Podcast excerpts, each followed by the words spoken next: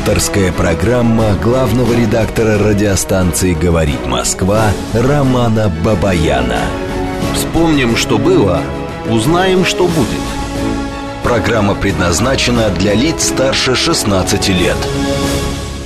В столице России, Москве, 18 часов 6 минут. Это радио «Говорит Москва». Я главный редактор радиостанции Роман Бубаян. Продолжаем работать в прямом эфире.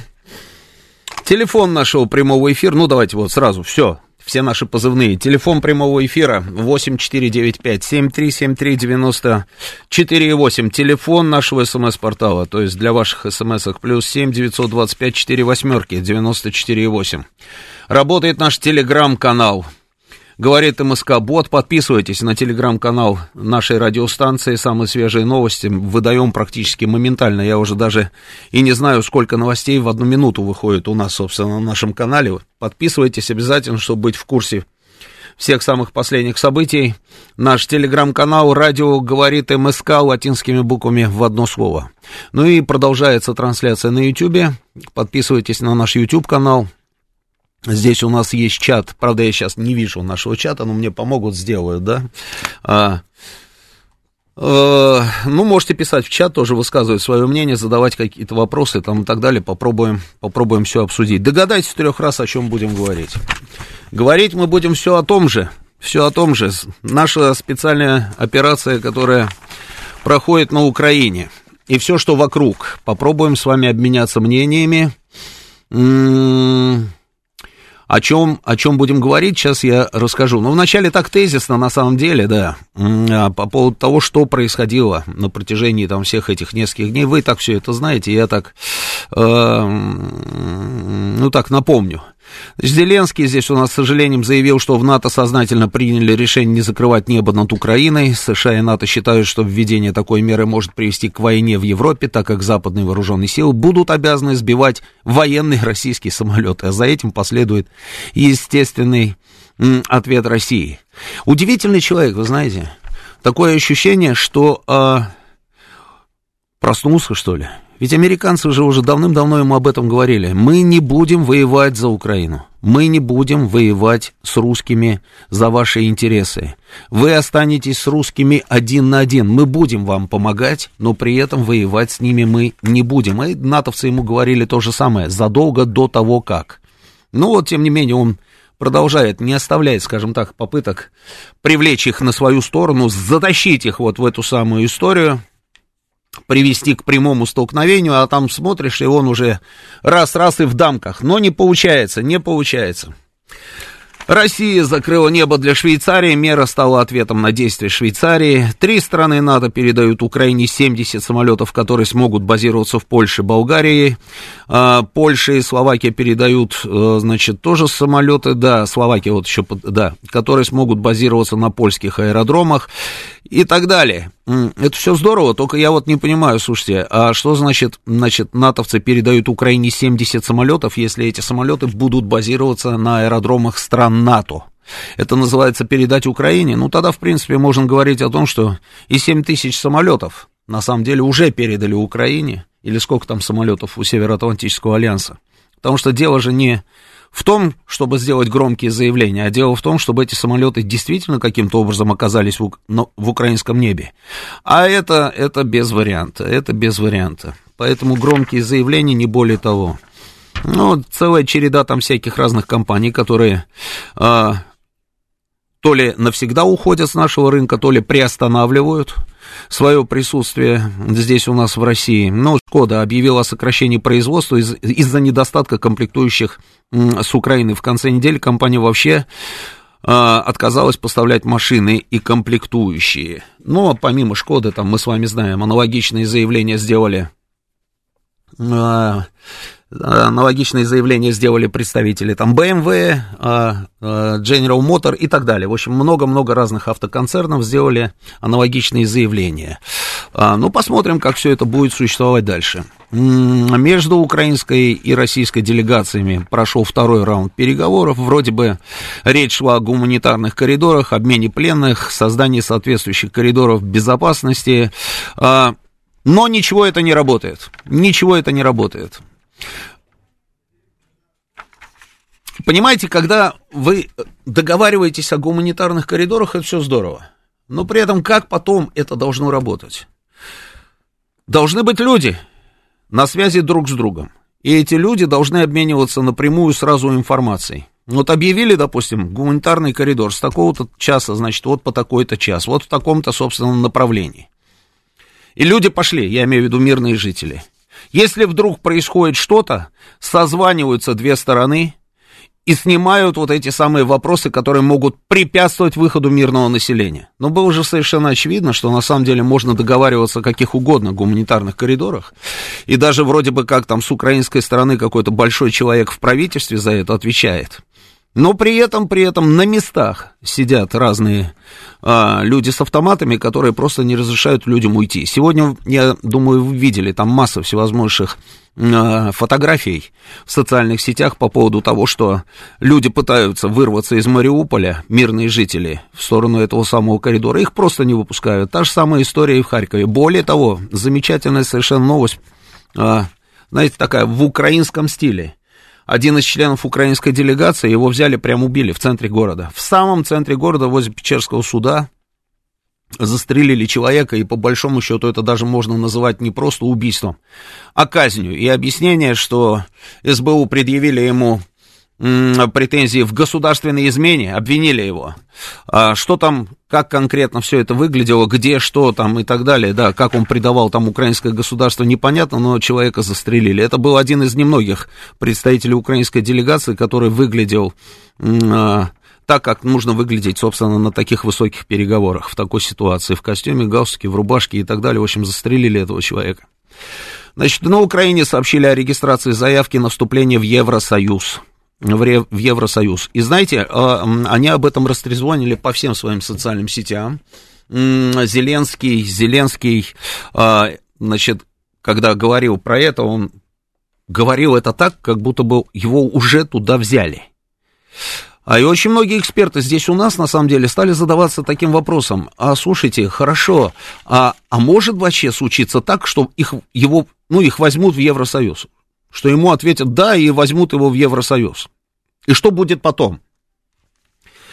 Но Евросоюз это не НАТО, Евросоюз, у него нет собственной армии, как мы с вами знаем, поэтому в военном плане толку Украине от этого не было бы никакого. Но и даже этого не произошло. Они же сказали, что для того, чтобы его взяли в Евросоюз, необходимо решение всех членов Евросоюза. А потом так раз, раз, раз, раз, раз и слились. Почему? Потому что оказалось, что есть еще целый, там, целый ряд стран, которые стоят там в очереди в этот самый Евросоюз. И при этом этих стран, эти страны туда не принимают, и поэтому было бы очень нехорошо со стороны Евросоюза вне очереди пускать туда украинцев. Это было бы в украинском стиле, так пролезть вне очереди, да, и попробовать еще там указывать, как им себя вести в этом самом Евросоюзе, но не получилось, не в этот раз. Но параллельно с этим о том, что подают заявки в Евросоюз, заявили власти Молдавии и Грузии. Молдавии и Грузии. А Финляндия, а, ну, президент Финляндии заявил, что Финляндия может рассмотреть вариант, собственно, вступления в НАТО, в последние месяцы это уже просто как мантра. Финляндия, НАТО, НАТО, Финляндия. Говоришь НАТО, подразумеваешь Финляндию, и они, по-моему, там сами запутались. Они вначале говорили, что да, они в шаге от этого. Столтенберг им заявлял о том, что натовцы готовы там за 15 минут их принять а, в блок.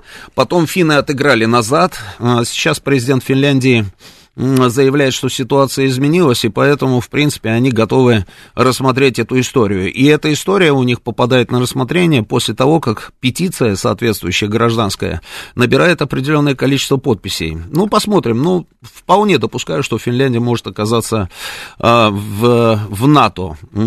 Что это, что это принесет нам? Я думаю, что особо ничего не принесет, но тем не менее, в общем, да, вот тренд такой. Дальше.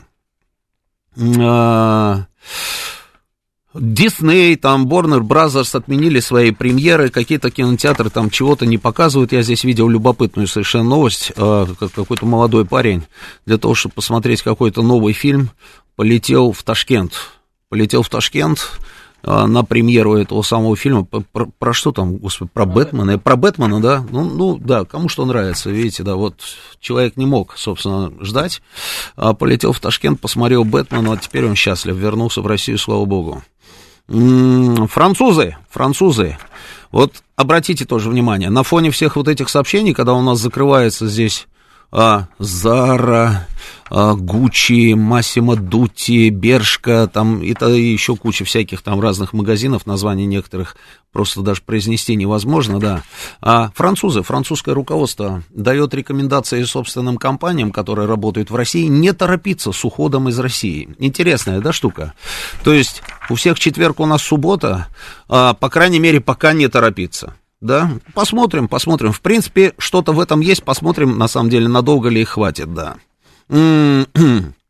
Бельгии сообщили, что ЕС сможет пережить следующую зиму без российского газа. При этом блок из 27 стран должен сократить свой запрос на 15%, если Россия сама прекратит поставки топлива. Сейчас цена на природный газ растет каждый час в Европе. Хранилища пустеют. Вы знаете, я вначале следил за ценами на газ, а потом понял, что это абсолютно безнадега какая-то, потому что действительно, я не знаю, там насчет каждого часа или не каждого часа, но а, 1300, 1400, 1500, просто какой-то вал совершеннейший был этих а, сообщений, там 2000, 200, 2200, 2300, сколько сейчас, я даже не знаю, и уже на самом деле неинтересно. А, но вот это вот героическое заявление, что они смогут пережить зиму, зиму без российского газа, а, разрешите мне усомниться. Сейчас можно делать такие героические заявления, я понимаю почему, потому что, ну, весна, весна, скоро лето, Скоро лето, и как бы и не нужно будет столько газа. Посмотрим, что будет к следующей зиме. Ну, хорошо. Дальше. А, что у нас на медийном рынке? Да, на медийном рынке у нас забыл это словосочетание, которое Андрей Петрович Бинев, мой заместитель, использовал. Покойное ныне эхо, да, он сказал, да, то есть эхо Москвы у нас закрыто, у нас закрыли, а, что там, дождь, медуза, да, вот эта вот вся история, радио Свобода, что? Знак. Знак, да. Ну, в общем, куча-куча там всевозможных глубоко патриотических изданий, радиостанций и телеканалов. А, им сказали, давайте, до свидания. Это было предсказуемо? Да, это было предсказуемо. А,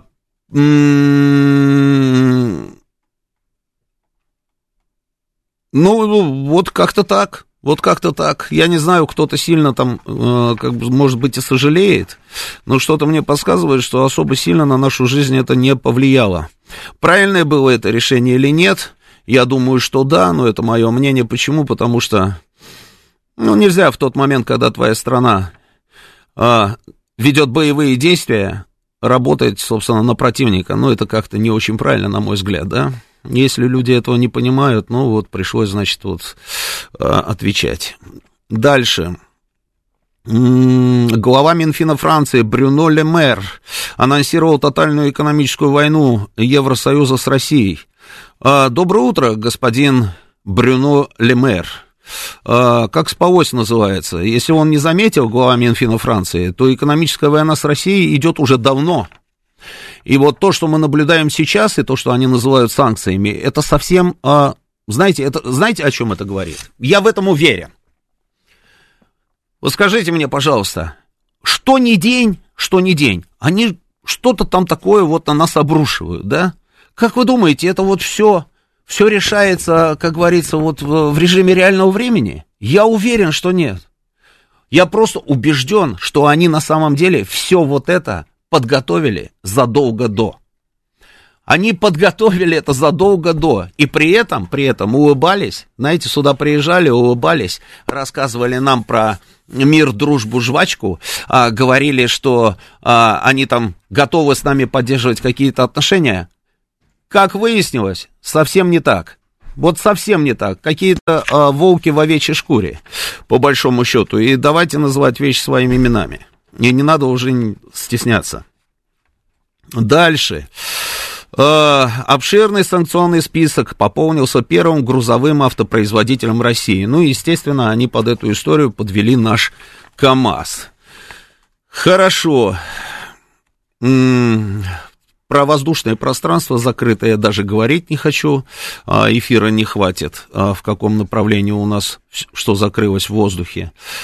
А, ну, что, ну, много, много этого всего, да. Наверное, на этом ограничимся. Ренота не ушел, пишет нам Владислав Эдуардович. Владислав Эдуардович, отматываем то, что я говорил буквально на одну минуту назад. Французы, французы заявляют о том, Франция, власти Франции, я имею в виду, заявляют о том, вернее как, они рекомендовали своим компаниям, которые работают у нас, не торопиться с уходом из России. И мы посмотрим, как это будет выглядеть. Что касается Рено, я помню, как э, со всех сторон обложенный санкциями Иран, но именно Рено а, начали открывать там свои заводы, один из них я видел сам лично и был там, это под э, Керманом. М-м- да, Э, Microsoft отказал России в своем продукте, а в ответ, значит, мы решили не преследовать, значит, людей, которые будут пользоваться нелицензионным там программным обеспечением. Давайте попробуем с вами, а, попробуем с вами, значит, а, по порядку пройтись. Вначале мы посмотрим, что у нас происходит, собственно, а, в зоне боевых действий, и попробуем обсудить один момент. Вы знаете, я вчера написал твит, кстати, подписывайтесь на мой телеграм-канал, он называется «Роман Бабаян», оригинальное такое название. Я не очень часто там что-то пишу, но вот бывает пишу. Значит, и я вчера написал, вот что-то мне подсказывает, что-то мне подсказывает, что, э, э, что решение по тому, как будет выглядеть Украина, уже принято. Может быть, я ошибаюсь, может быть, я ошибаюсь, но вот смотрите, вот открывайте карту и посмотрите, где у нас происходят боевые действия. Боевые действия у нас происходят на юго-востоке, да, ну вот это а, район Мариуполя, ДНР, ЛНР, потом Харьков, потом у нас с вами Киев. Ну и вроде бы как все, правильно? Вроде бы как все. А, а дальше, вот если мы чуть повыше посмотрим, там есть такие города на Украине, называются Винница, Ровно, ну и далее, собственно, туда наверх, в общем, к э, запад, западным границам, да, там Львов, вот это вот Ивано-Франковск, Ужгород, Тернополь там а, а там не происходит ничего. Ничего не происходит. А почему? Вот интересно, да, почему не происходит ничего там? Что там нет а, каких-то военно, военной инфраструктуры? Мне кажется, есть что там военная инфраструктура, и аэродромы там есть. По-моему, в первую ночь мы нанесли какой-то удар там по какому-то складу в районе Ивано-Франковска, но больше же ничего там не происходит.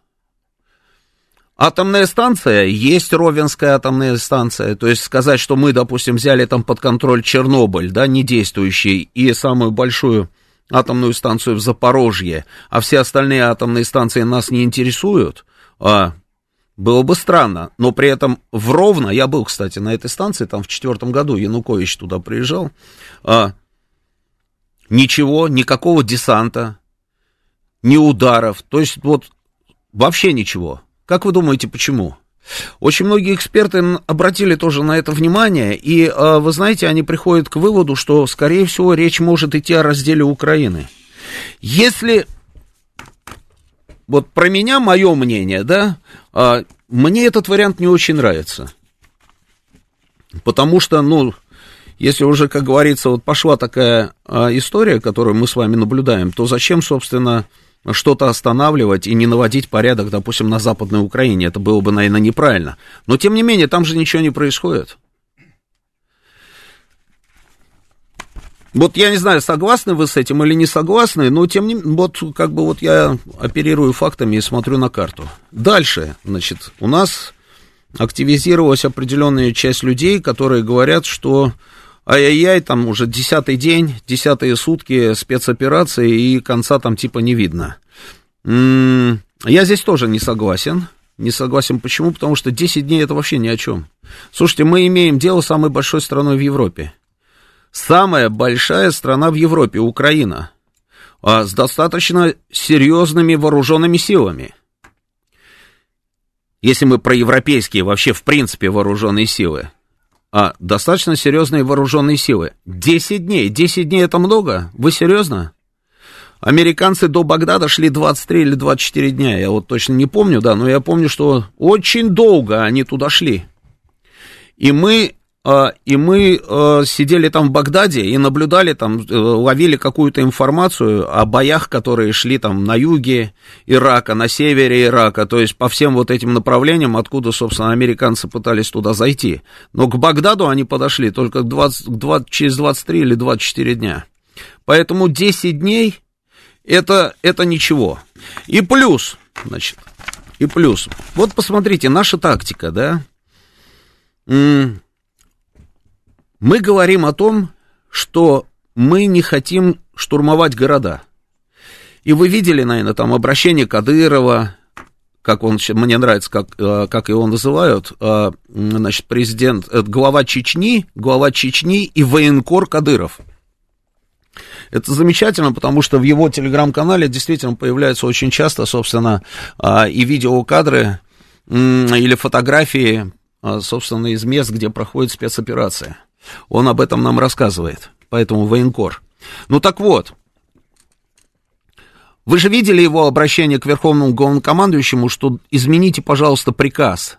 Об этом очень много говорят в последнее время. Измените приказ, дайте приказ там более, более скажем так, более решительно, что ли, штурмовать там города и так далее, и так далее. Но этого приказа нет.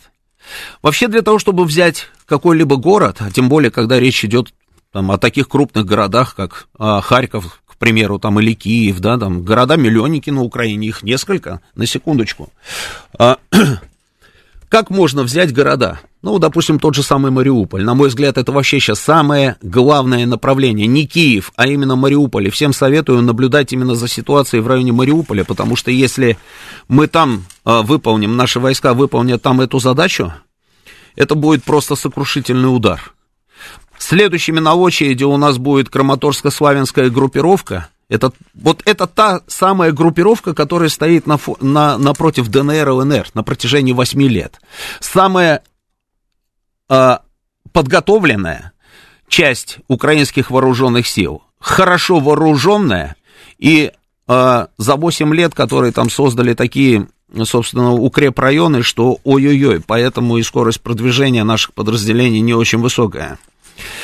Ну так вот, а если в Мариуполе сейчас будет выполнена задача, следующий будет Краматорск и Славянск, как его говорит, хотя мне кажется, что правильно было бы говорить Славянск. Ну, неважно, принято говорить Славянск, значит, будем говорить Славянск. А дальше, дальше все будет значительно легче. Это я вам точно говорю. Значит, ну как берут города? Есть два варианта. Вариант, ну давайте так, назовем первый вариант, это американский. Вот Владислав Эдуардович нам про этот вариант рассказывает. Взятие с 300 и бахнуть по ним.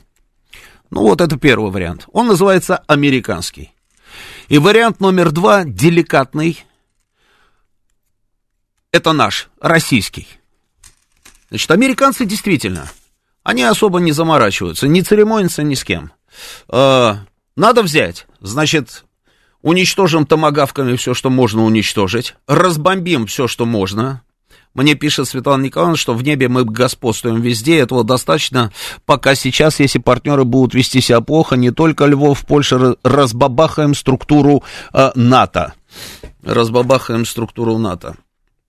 М-м- Светлана Николаевна, все-таки я надеюсь на то, что мы с натовцами не будем сталкиваться. Потому что, как сказал сегодня, сегодня, сегодня наш президент, слышали его заявление, да, что столкновение к НАТО приведет к такому результату, о котором все знают, и который вряд ли кому-либо нужен. Поэтому, я думаю, до этого не дойдет. Итак, два варианта взятия городов. Вариант первый. Американский Владислава Эдуардовича имени. И вариант второй российский. Вот такой вот деликатный, тот вот, который видим мы, и который видят они тоже – они тоже это видят. Огромное количество там их экспертов. Вот у меня там, я показывал на НТВ в пятницу. Это вчера, да? Это вчера же, господи. Сегодня у нас вроде как суббота, но на самом деле понедельник, да? Или понедельник вроде как суббота, неважно. Ну так вот, вчера я выдавал в эфир а, человека, который был советником главы Пентагона, профессиональный военный американец. И он в эфире Fox News дал расклад, значит, экспертное заключение по поводу того, что происходит, и как мы ведем эту операцию. И вот он ровно об этом сказал, что мы действуем филигранно, и при этом э, обязательно придем к успеху, другого варианта нет. Другое дело, что, конечно, это может быть достигнут этот результат не так быстро, как, собственно, хотелось бы там кому-то.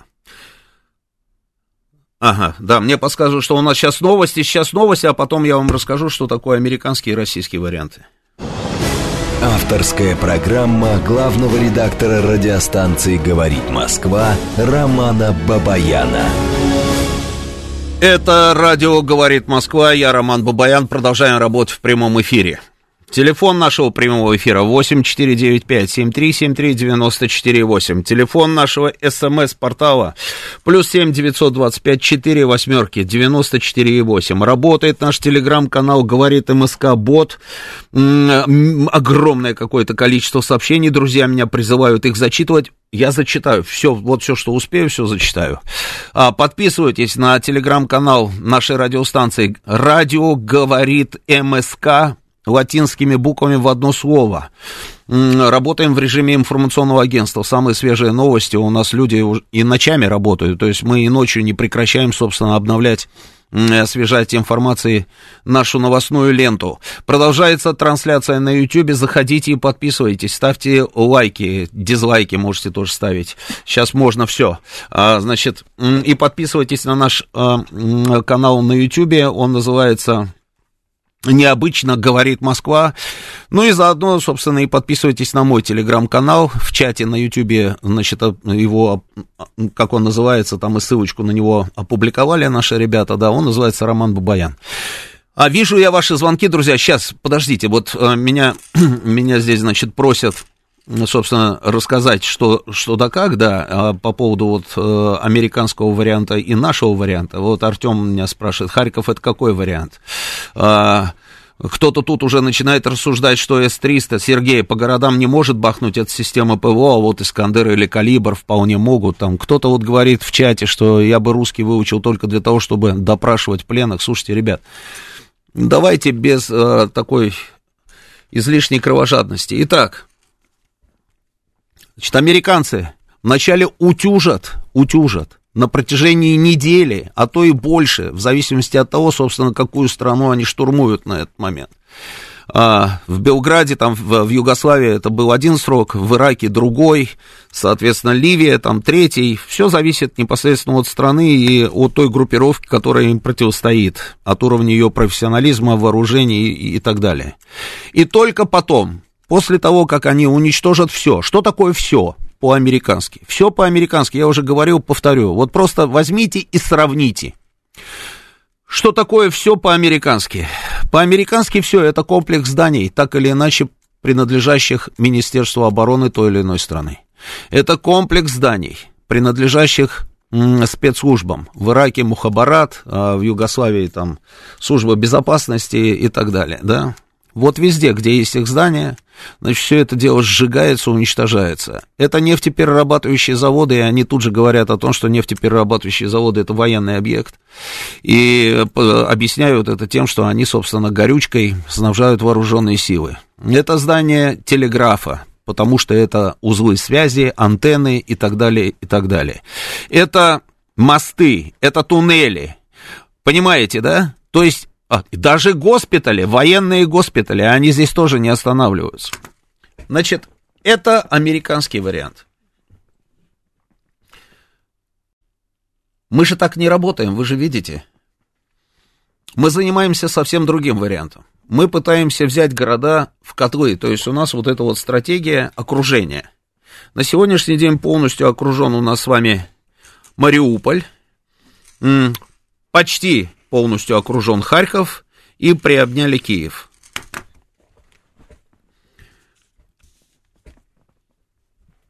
А почему мы так действуем? Вы не задумывались на эту тему? Вот почему мы действуем именно так? Ведь по большому счету, да, можно же было точно так же, как американцы, раз, раз, раз, раз, раз, а потом заходишь, имеешь дело с каким-то очаговым там сопротивлением, где-то бегают какие-то там люди а, в форме или без формы, там с автоматами, связи у них нет друг с другом, совершенно непонятно, что им делать, они сами в растерянности, и, как правило, все заканчивается или их полным уничтожением, или массовой сдачей в плен. Это же было легче сделать бы, да, согласитесь? Но мы этого не делаем. Почему? А вот не потому ли, друзья, что мы с вами прекрасно понимаем, что потом, потом, это будет все наше. Это наша инфраструктура. Зачем нам ее разрушать сегодня, если завтра, вот в том уже новом, скажем так, мире, а, где с экономикой будут определенные сложности и проблемы, все это потом нужно будет восстанавливать. Это если мы возьмем на вооружение американский вариант. Нам это надо делать. Нам это нужно разве? Нам это не нужно. Мы пытаемся по максимуму сохранить вот ровно то, что завтра перейдет в наш актив. Понимаете, какая штука? Когда я говорю перейдет в наш актив, это вовсе не означает даже, что мы там возьмем и присоединим там к себе Украину. Скорее всего, этого делать не будем, я почти уверен. Нам это и не надо. Нам нужно из этой самой Украины сделать лояльное нам государство. Нейтральное 100%, при этом не просто нейтральное, оно должно быть дружественное нам государство. Для того, чтобы добиться этих целей, нам нужно будет потратить очень много времени. Но мы бы потратили еще больше времени и еще больше средств, если бы приняли на вооружение американскую тактику. Мы не делаем этого ничего. И обратите внимание, как себя ведут, собственно, вот эти отморозки, которые засели в этих городах и не разрешают людям оттуда уходить. Ровно наоборот. Ровно наоборот. Потому что они, видимо, прекрасно понимают, что не сегодня-завтра, не завтра, так послезавтра они оттуда уйдут. И туда придут, собственно, наши, наши люди придут. И чтобы, как говорится, осложнить нам по максимуму жизнь, там, по принципу не доставайся ты уж никому, да, как говорится, пытаются уничтожить по максимуму все, что там, как говорится, на сегодняшний день есть. Именно поэтому взрывают мосты. Именно поэтому эти отморозки, вы только вдумайтесь, но это же отморозки, по-другому не скажешь. Они вначале попытались вырубить электропитание, собственно, подачу электричества на Чернобыль, на секундочку, на станцию Чернобыльскую – а потом устроили вот эту вот провокацию своими диверсионными группами на Запорожской АЭС. Но это же нужно, представляете, какие мозги должны быть на бикрень, да, если мы говорим, в принципе, про людей, которые, ну, ну, люди вот еще собираются здесь жить. Вот просто подумайте, они, допустим, собираются, здесь жить, они действительно такие все из себя а, правильные патриоты Украины, и поэтому они защищают свой дом. Это вот то вот самое фуфло, которое нам пытаются скормить там определенные там украинские средства массовой информации. Но если это так, то вы что хотели сделать, когда вы перекрывали, собственно, электропитание Чернобылю? Какую цель вы преследовали? А что вы хотели сделать с Запорожской атомной электростанцией? То есть вы хотели превратить вот эту вот всю территорию в зону отчуждения сплошную? Вообще? Ну тогда, ребята, тогда все ваши разговоры о том, что вы хотите это сохранить за собой, потому что планируете и завтра там жить, это как-то не бьется. А если вы понимаете, что здесь вас уже не будет, под, под ногами у вас здесь будет гореть земля, и вас отсюда выдавят, вот тогда да. Тогда логика в этом просматривается, согласитесь, да? Вот ровно этим они и занимаются. Вот ровно отсюда и все эти самые заявления о том, что они заминировали дома, что они заминировали заводы, они могут заминировать все, что угодно. Они могут заминировать и уничтожить все, что угодно. Здесь должны работать наши э, подразделения спецназа. И именно потому, что мы заинтересованы в сохранении вот этого вот всего, мы вот так деликатно и действуем. Чем очень многим, очень многих, собственно, раздражаем. Я имею в виду наших людей, которые требуют, как говорится, увеличения скорости продвижения любой ценой. Идем другим путем, понимаете, да? Теперь, а, значит, блокада. Вот кто-то здесь в чате мне написал, что а, есть еще третий вариант, это полная блокада, там и так далее, и так далее, но это плохой вариант, потому что приведет к огромному количеству жертв. Нет, значит, это не наш вариант. Это не, это не средневековье, когда, знаете, город там э, окружали, или Брестская крепость, помните, да, там окружили за водой, невозможно было прорваться ни к одному источнику.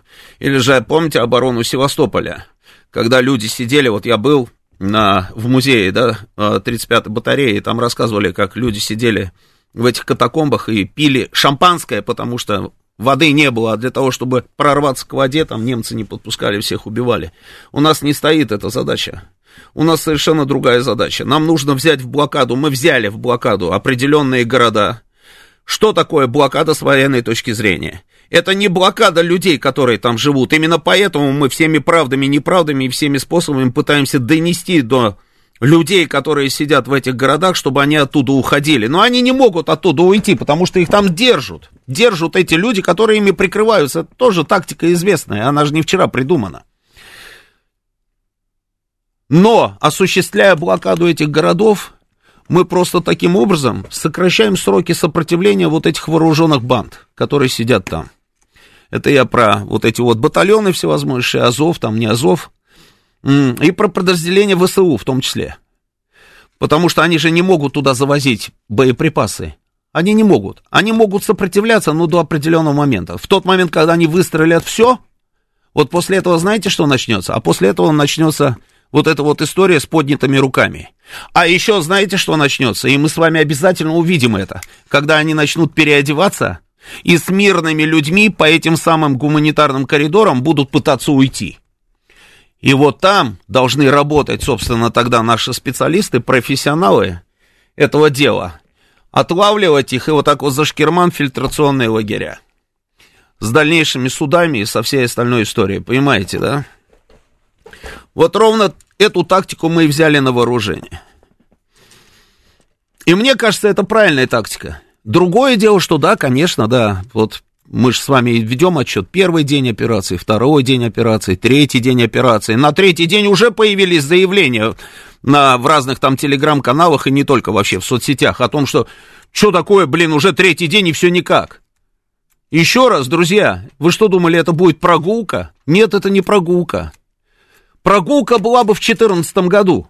Ну, давайте вещи называть своими именами. В 2014 году можно было бы решить эти вопросы значительно быстрее. Но мы этого не сделали.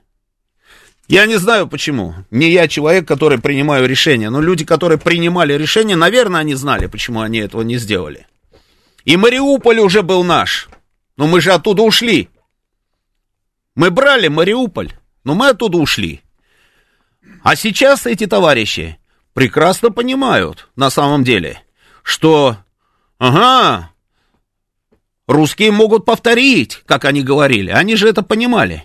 И поэтому там такие укрепрайоны, что мама не горюй. А потом можно, конечно, залезть там на крышу домов, разместить там какие-то огневые точки и сидеть оттуда стрелять. И как ты выкуришь оттуда, собственно, эти огневые точки? Снайперским огнем? Ну, только снайперским огнем, а по-другому как? Танками стрелять по домам, как в, в, этот самый, в фильмах, помните, там, про взятие Берлина? Не получается. Не получается, и мы не идем этой историей. Вот. А плюс ко всему, одна из наших задач, чтобы в жизни людей, которые живут в Харькове, в Мариуполе, в Киеве и в других украинских городах, чтобы в их жизни не очень много изменилось, понимаете? Потому что нам потом дальше жить вместе с этими людьми. Это наши люди. И нам дальше нужно будет с ними жить. И в зависимости от того, кого они будут обвинять сейчас во всех этих бедах и несчастьях, которые свалились на их голову. От этого зависит, насколько, собственно, как будет вот это вот совместная жизнь протекать, понимаете? Если это будет озлобленное в конец население, которое будет рассказывать всем подряд, что русские стреляли там из танков, или же он из систем залпового огня по их жилым домам, там, и в итоге там убивали их родных, близких, вы представляете, что они будут испытывать к нам, и какова будет степень сопротивления потом, после того, как закончится спецоперация. Ведь на окончании спецоперации жизнь же не заканчивается, дальше же нужно будет заниматься остальными проблемами, вот этой самой денацификацией, построением лояльного украинского государства.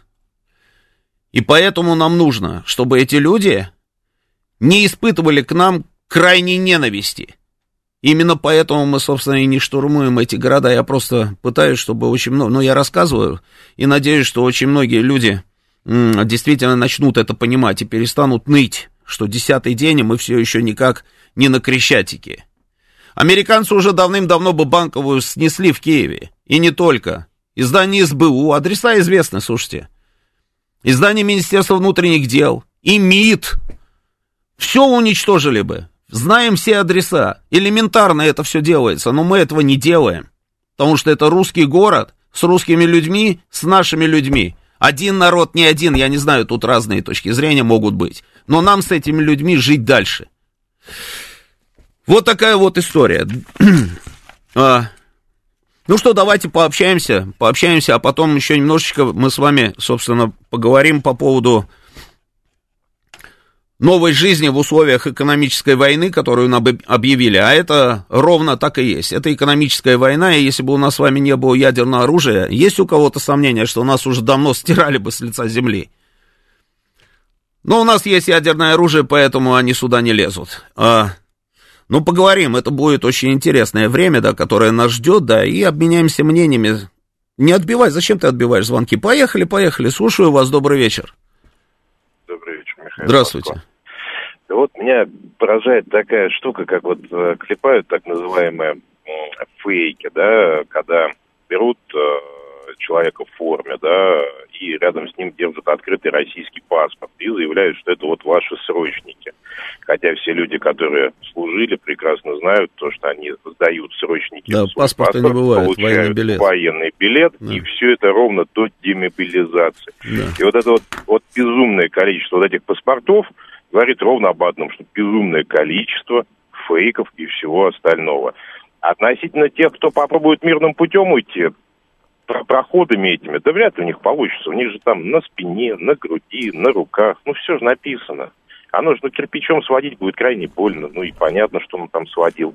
Все же это будет видно. Но, к сожалению, не все так просто. Вы же понимаете, что не у всех там все эти татуировки есть, правильно? То есть раздеть там и увидеть, ух ты, там, а, Украина да, по надусе, да, с, с какой-нибудь свастикой. Ну, это, это будет видно. Вопрос в другом. Не придется ли дальше а, делать нацификацию, ибо, да, ранее заявленная толерантность в Европе по цвету кожи, интимной жизни там и прочему, да, что-то как-то очень сильно развалилась, да, когда перед ними белый человек э, с русскими корнями, с русским языком. Ну, то есть вот есть такое подозрение, что как-то надо вот дальше идти, но здесь уже без помощи кого-то, наверное, видимо, явно не обойдешься. А очень понравилось еще, как э, Филиппин, не, не Тай -тай Тайвань. Тайвань как кричит, что вот смотрите, Украину кинули, сейчас нас также кинут, а стволов нам накидали, а Китай вот уже и в воды вошел, и в пространство влетел. Вот, вот очень-очень-очень хотелось бы, чтобы Китай тоже там свои интересы одновременно с нами делал более активно, показывая, как Штаты бросают своих союзников и, собственно говоря, куда не надо, свой нос не лезут, когда могут щелкнуть. Да, да, спасибо. Э, ну, что касается, собственно, вот этой самой фильтрации, я думаю, что есть технологии. Есть технологии, когда можно выявить, да, это боец там бывший, э, каком-нибудь батальона, или же это действительно там мирный человек. Я думаю, что профессионалы знают, как это все делается. Что касается того, что многое становится ясным, и вот эта вот операция, а, как говорится, как проявляет там определенные нюансы, да, это да, это действительно так, это действительно так. Более того, я вам так скажу, что весь мир сейчас, затаив дыхание, за этим наблюдает. Почему? Да потому что от этого будет зависеть один маленький пустяк. Как дальше будет выглядеть этот самый мир, и как все мы, все глобально во всем мире будем дальше жить. Понимаете? А, вот те самые эксперты, про которых я говорил, в том числе и американцы, да, а, они же говорят о том, что мы сейчас наблюдаем исторический момент. Это, это, это какая-то вот новая, новая эра новая эра. Почему? Потому что новый порядок в мире. Э, я тут видел, значит, заявление еще одного турецкого генерала. Знаете, мне тоже понравилось. Он так вот по полочкам раскладывал, анализировал все это, да. И он тоже говорит, что, ну, по большому счету, это новый порядок. И если сейчас русские добьются своих целей, значит, этот мир будет существовать по другим правилам. И изменить это невозможно, нравится это кому-то или не нравится. А, ну, конечно же, там вот этим вот товарищам, которые там а, каждый день нам объявляют об очередном воздушном пространстве закрытом, им это не нравится, это понятно. Но они будут вынуждены подстроиться под эти новые правила, потому что по-другому быть не может. Все замерли, все. А что касается нас, от наш, э, мы же напрямую зависим от того, а, наша жизнь, наше будущее на сегодня зависит от того, чем закончится эта спецоперация. Это не пафос. Это совсем не пафос. Если, не дай бог, а, эта спецоперация не даст тех результатов, и если мы не придем к тем целям, которые были заявлены, ну это катастрофа. И это же все понимают. Это же все понимают. Они надеются на то, что это произойдет, но при этом... А, а мы совершенно на другое делаем ставки. Мы тоже понимаем цену этого вопроса. А, СВР сообщила о поставках оружия и боевиков через Польшу, невежда нам пишет, о, не, и о необходимости взять польско-украинскую границу под контроль намного ранее, переживая за наших ребят. А, эти сообщения игнорируются. У вас появилась дополнительная цензура или контроль слушателей во время спецоперации? Ну, не знаю, что означает ваше последнее предложение, невежда, да? Какой контроль там, какая цензура? Значит, что касается польской границы. Да, совершенно верно. Совершенно верно. Каждый день мы с вами слышим о том, что э, Голландия там что-то там передает там Украине на какое-то бешеное количество там денег как, какие-то системы вооружения. Вот летит из Испании там противоракетные комплексы какие-то. Вот эти стингеры, значит, это НЛО, там это джевелины. Это все понятно. Они передавать передают. Но потом, что делать со всем этим оружием? Это же оружие через польскую границу, допустим, заехало на территорию Украины, а дальше это оружие нужно перебросить частям, которые сейчас находятся на линии фронта, правильно? То есть это нужно завести в Киев, это нужно завести в Харьков, это нужно завести в район, а, там, я не знаю, Краматорска, Славянска, или же в Мариуполь, или же еще куда-то. А как ты это сделаешь? Ну, давайте, вы, вы думаете, что это вот так просто? Взяли, загрузили фуры, и эти фуры такие едут, а, слушают радио, и такие, о, что там у нас, о, Киев, о, хорошо, там совсем чуть-чуть осталось. Сейчас приедем, разгрузимся по-быстренькому и на в какой-нибудь ресторан Корсар, там перекусим, борща похлебаем и вернемся назад за следующей партией. Это так не работает же. Для того, чтобы добраться, ты должен проехать определенное количество километров. А эти километры, все эти дороги, прекрасно, собственно, контролируются кем? Совершенно верно. Почему? Да потому что небо под нашим контролем. Именно это же и бесит Зеленского. Он же понимает, что господство в воздухе это, это практически там, ну, половина победы. Половина точно. Именно поэтому он пытается заманить туда натовцев, а те туда не идут. Следующий а, звонок. Поехали. Добрый вечер. Слушаю вас. Здравствуйте. Здравствуйте. Роман, можно вот три вопроса? Смотрите, Давайте. Значит, почему нас не поддерживают даже наши союзники? Это Таджикистан, Киргизия, о, Казахстан, которому недавно помогали, Узбекистан. Угу. Потом, может, на, может все-таки стоит тоже беречь наших солдат, как американцы. Они же любят своих солдат, и все хотят с ними быть в союзе, потому что они богаты. И вот последнее, вы можете сказать, вот даже либералы, ну, я тоже себя к либералам отношу, стали критиковать а, значит, э, вот это, ну, как бы без вариантов, то есть мы всегда виноваты, получается, да? А, то есть вот Хрущева выступала, она, по-моему, публицист или там политолог либеральных взглядов, она и то говорила, ну уж так врать не надо, когда очевидно там видно убитых на Донбассе. То есть, конечно, есть потери с той стороны, но почему, то есть она, понимаете, то есть люди видят уже, да, даже либералы, вот которых там, ну, нас принято ругать, но они понимают, что здесь вот явное вранье со стороны и политиков западных, да, и средств массовой информации. Вот когда-нибудь изменится отношение к России, Не-не-не. уж если, Да. понимаете, мы плохие, мы, ну, что-то плохо сделали, это плохо. А если что-то нормально, если мы говорим, что нацисты это нацисты, почему они-то этого не хотят принять? Почему уже готовы до Третьей мировой войны? Да неужели вообще в демократическом мире это возможно? Я вот никогда в это не мог поверить, например. Вы знаете, а, я тоже во многие вещи а, отказывался верить. И даже по молодости лет верил на самом деле в то, что а, есть, есть там демократия и свобода слова. Там вот было такое в моей истории личной. А, знаете меня, за что подвели под санкции? Я рассказывал, давайте я сейчас под санкциями ЕС, да уж который там день. Ну, в общем, полет нормальный. Но а, за что? Я вам сейчас дословно попробую, значит, процитировать.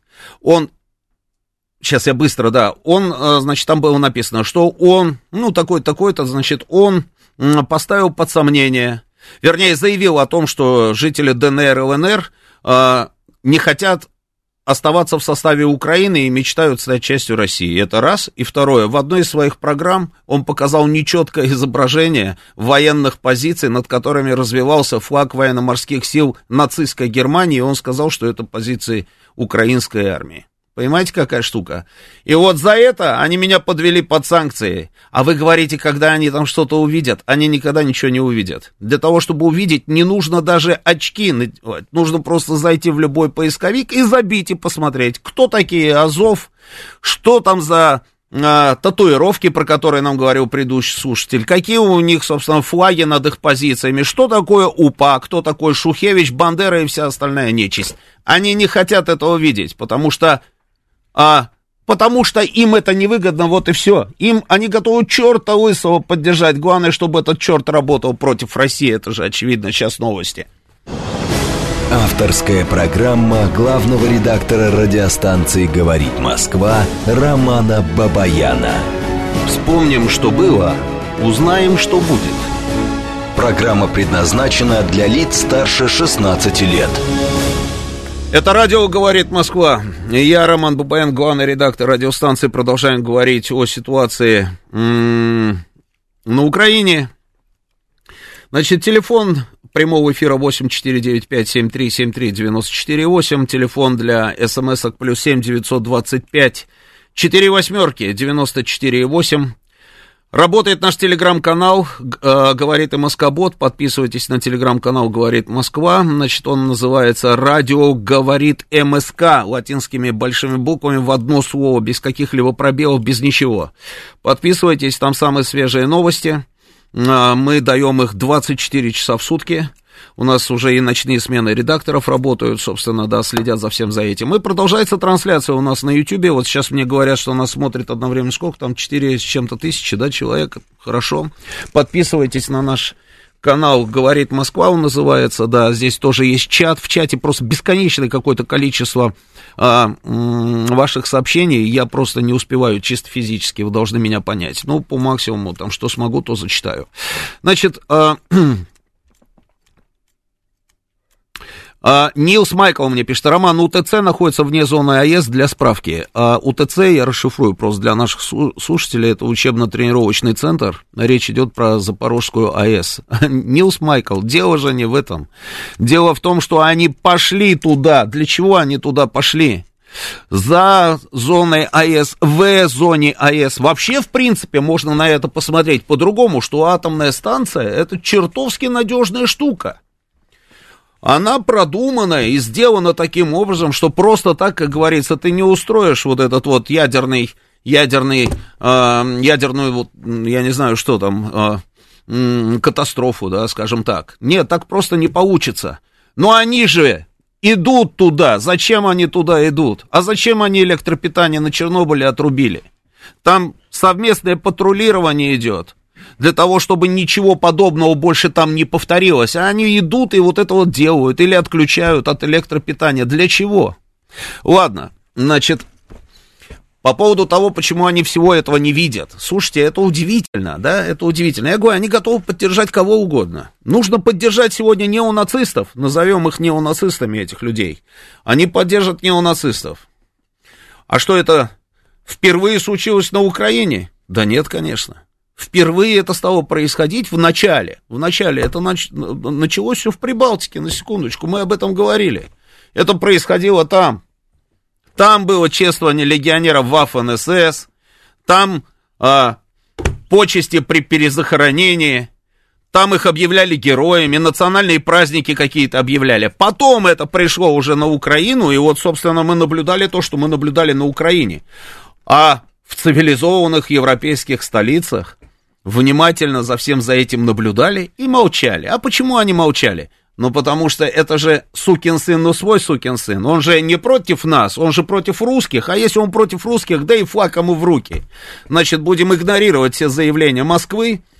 Да и плевать, если они нервируют Москву, если они отвлекают определенные ресурсы Москвы, если они против русских, которые живут в этих республиках, Да значит, надо их поддержать. Вот этим они и руководствуются.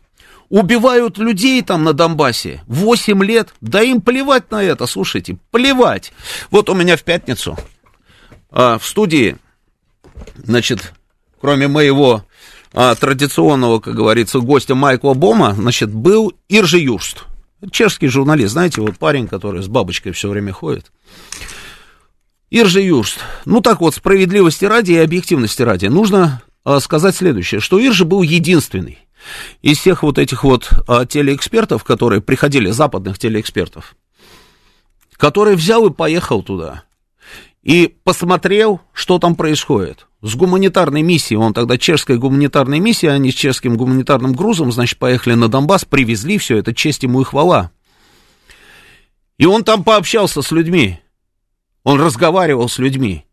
Когда он приехал, приехал, он же об этом рассказывал. Но я ему вчера говорю, Иржи, ну так чисто по-человечески, ты забудь, что ты представитель демократической Чехии, где за а, любое доброе слово в адрес России сейчас три года срок.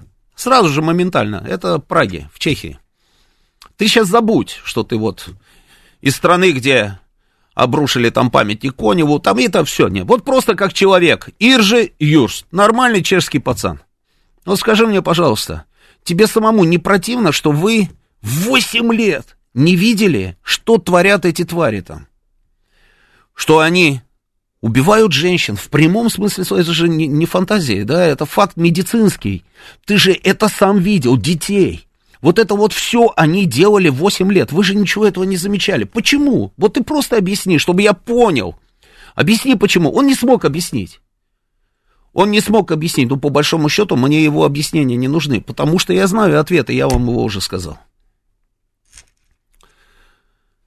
Роман, на крышах и в окопах сидят.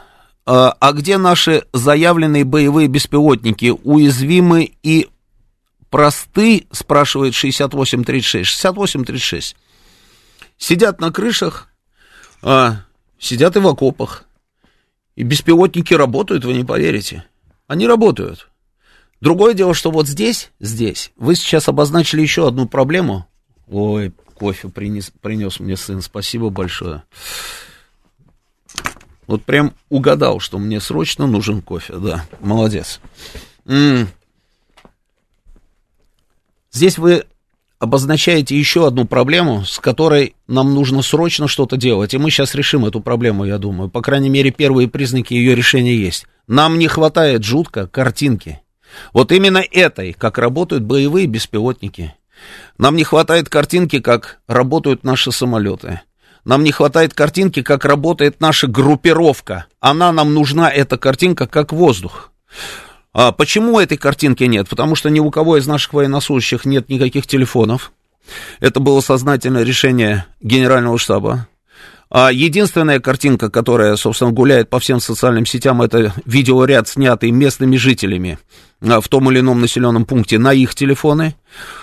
А, и бесконечное количество фейков, где берется старая картинка, пририсовываются буквы Z или V, а, а иногда даже уже и не пририсовываются, они уже даже не заморачиваются, они просто берут количеством, количеством. Именно поэтому у вас и возникает этот вопрос. Но я уже говорил, когда не дали, по-моему, как вчера или позавчера, у меня уже, вы знаете, ум за разум, я уже не помню, когда было вчера, когда позавчера, да, а, я уже говорил, что принято решение, и а, съемочные группы там наших каналов сейчас будут работать везде, собственно, и на киевском направлении, и на харьковском направлении, а вот Мариуполь, ДНР, ЛНР, они там и так работали, поэтому я надеюсь на то, что видеоряд пойдет. Не знаю, будет его достаточно или нет, но тем не менее. А, Значит, Роман Георгиевич, кому кажется, что медленно идет спецоперация, пусть едут туда и ускоряют. Умники тоже. А 61-44 не надо никому никуда ехать. У Российской Федерации достаточно регулярная армия для того, чтобы м- решить эти задачи. Сатановский говорит, что Кофтуна поймали в Московской области, пишет 3448. Ну, поймали и поймали, да, э, Слава Кофтун, э, подпольный псевдоним Фантомас. Э, я, ну, он он же говорил, что он купил где-то тут вот э, квартиру, да, у нас. А, да и ладно, ну что теперь? Человек сидит здесь, значит, сидит здесь. Это же лучше, чем если бы он, допустим, там бы воевал, как другой один украинский эксперт. Помните, такой был Гордей Белов, да, у которого папа москвич, а он делает сейчас фотографии, там этих фотографий я видел несколько, где он в разгрузке, в камуфляже, героический весь такой, этот самый с автоматом, все дела. Значит, нацики не умеют думать на два шага вперед. А им не надо думать на два шага вперед, XMR, потому что а, у них совершенно другая задача. Эта задача максимально оставить после себя максимально разрушенную территорию и как можно позже, собственно, уйти а, из наших ну, как можно позже уйти, как говорится, да, и, и спрятаться. Вот какая стоит у них задача. Обязательно это будет. Обязательно. Мы это увидим с вами. Дальше. Картинок не надо, пишет там вот наш слушатель, что наши и так отлично работают. Картинки нужны обязательно всегда. И это не потому, что мы с вами любим смотреть картинки. Эти картинки а, это один из элементов информационного сопровождения любой воинской операции, поэтому это должно быть обязательно. Ох, и упремся мощно с перестройкой сознания народных масс Украины, процесс лет 10 займет, пишет нам Виталий. Украину еще покинут несколько миллионов, которые ни при каких условиях никогда не перейдут на нашу сторону. Думаю, что на Украине останется 20-25 миллионов а, человек. А, может быть и так, может быть и так. М- да, я допускаю, что те люди, которые не захотят, собственно, жить в освобожденной Украине, они территорию этой Украины покинут. Ну, на здоровье пускай покидают. С остальными я не думаю, что это будет 10 лет. Я думаю, что этот процесс будет значительно более, проходить значительно более быстро. Почему? Потому что мы живем в такое время, когда информация распространяется значительно более быстро, практически моментально. Но для того, чтобы прийти к этому результату, провести вот эту самую денацификацию, здесь же нужно будет заниматься не только информационной линией, не только информационными потоками, то есть создаванием, э, созданием, э, там, я не знаю, радиостанций, э, говорит Киев, допустим, радиостанции «Говорит Харьков», или же радиостанции, или телевизионные каналы какие-то, или газеты там и все. Нет, не только так. Нужно будет изменить образовательные программы, систему образования поменять вообще в принципе, на помойку убрать все вот эти вот учебники, где им рассказывают о том, какие героические были всякие военные преступники, и вернуть людям ровно ту самую историю про Ватутина, а не про Бандеру, собственно, и Шухевича, понимаете, какая штука, да? То есть информационные стандарты, все там должно быть изменено. И этим придется заниматься Российской Федерацией и новым а, властям Украины. Только, только вот так, собственно, мы придем к этому результату. Посмотрите на историю Германии и а, просто как говорится, забейте в поисковик и посмотрите, сколько лет они занимались этой самой денацификацией. А, легко не будет, легко не будет. Блокада Ленинграда, пишет Алишер. А, блокада Ленинграда была направлена, собственно, именно против мирного населения. Вот в том-то все и дело. Я поэтому и говорю, что у нас нет этой задачи. Мы блокируем города, но при этом открываем гуманитарные коридоры, чтобы люди не пострадали. Блокировка означает исключительно только а, перерезание всех этих каналов по поставке боеприпасов и вооружения. Давайте звонки, поехали. Добрый вечер, вы в эфире, слушаю вас. Алло. Алло, Роман. Да, здравствуйте. Я вот хотел, можно вам вопрос задать угу. по санкциям? Вот. Сейчас, получается, все компании крупные, они ну, уходит из России. Так получается. Да. Соответственно, ну, скажем так, э, своего производства ну, не хватает нам или каких-то нет, так угу. сказать, ни телефонов, ничего. В общем-то, своего почему-то не производится. Угу. Вот как в этой ситуации вообще да, быть людям? Давайте, я понял, сейчас... да. да. Давайте теперь по санкциям. Сразу вас поправлю, что уходят не только крупные компании. Ну так, для чистоты отношений. Уходят все подряд. То есть вот кого не возьмешь, они все уже сделали заявление о том, что они или уходят, или же приостанавливают. Знаете, такое вот это вот, это, ну, вот так вот стеснительно, да, так. Мы приостанавливаем, собственно, э, свою работу в России. А, как я думаю, будет дальше устроена наша жизнь? Сразу оговорюсь, что вот то, как я себе это представляю, может быть, я выдаю желаемое за действительное. Но если вы где-то сейчас обнаружите разрыв логики Вы обязательно позвоните и скажите мне об этом. Значит, все, как я уже сказал, сейчас просто замерли в ожидании и ждут, чем закончится, собственно, вся вот эта вот наша специальная операция.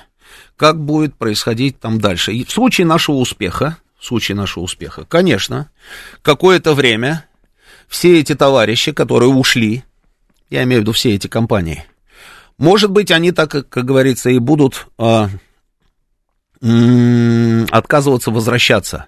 Но потом, но потом, будет происходить следующее. Через товаровед завсклад они будут выходить на Российскую Федерацию а, с предложениями возобновить сотрудничество. Почему? Ну, потому что, ну, потому что, ну, смотрите, ну, какой взять пример-то, я не знаю. Ну, допустим, вот автомобили, да, вот эти. Значит, уходят Volkswagen, BMW, Mercedes, что там, Audi, ушли, ну, в общем, короче, вот уходят эти компании. А, корейцы пока остались, корейцы остались. А, что там, китайцы остались, китайцы остались. И, а, ну все, да, корейцы, китайцы. Машины, машины, наши люди будут продолжать покупать и гнать их сюда через разные другие страны. Через разные страны. Машины будут гнать через Объединенные Эмираты. Ну, к примеру, я так, на вскидку. Машины будут гнать через Китай. А машины будут гнать через Армению. Через Армению, Грузию, Азербайджан, Таджикистан, Туркмению и так далее. Запчасти точно так же. Сто процентов найдутся, значит, у нас, как говорится, предприимчивые люди, которые максимально быстро наладят всю эту историю. А, и сюда будут приходить эти запчасти. Цена. Цена, конечно, может быть другой. Но, секундочку, а, так цена, собственно, сейчас уже этих запчастей, там, вот, у тех же самых дилеров, если вот мы возьмем, допустим, дилеров, да, различных, у этих дилеров сейчас тоже цены такие, знаете, кусачие. И при этом кусачие почему? Потому что они говорят, ну, мы не знаем, что там будет завтра, да, и это никак не связано там а, с чем-то, да, ну, вот просто вот валюта туда-сюда бегает, да, и поэтому мы решили там увеличить по максимуму цену для того, чтобы не прогореть. Одним словом, поставки запчастей пойдут. А потом вот эти самые концерны, ну, возьмем условный BMW. Ну, этот самый BMW вдруг в какой-то момент обнаружит, что, да что ж за ерунда-то такая, допустим, из Китая идут автомобили BMW, потому что в Китае очень много автомобилей BMW производится.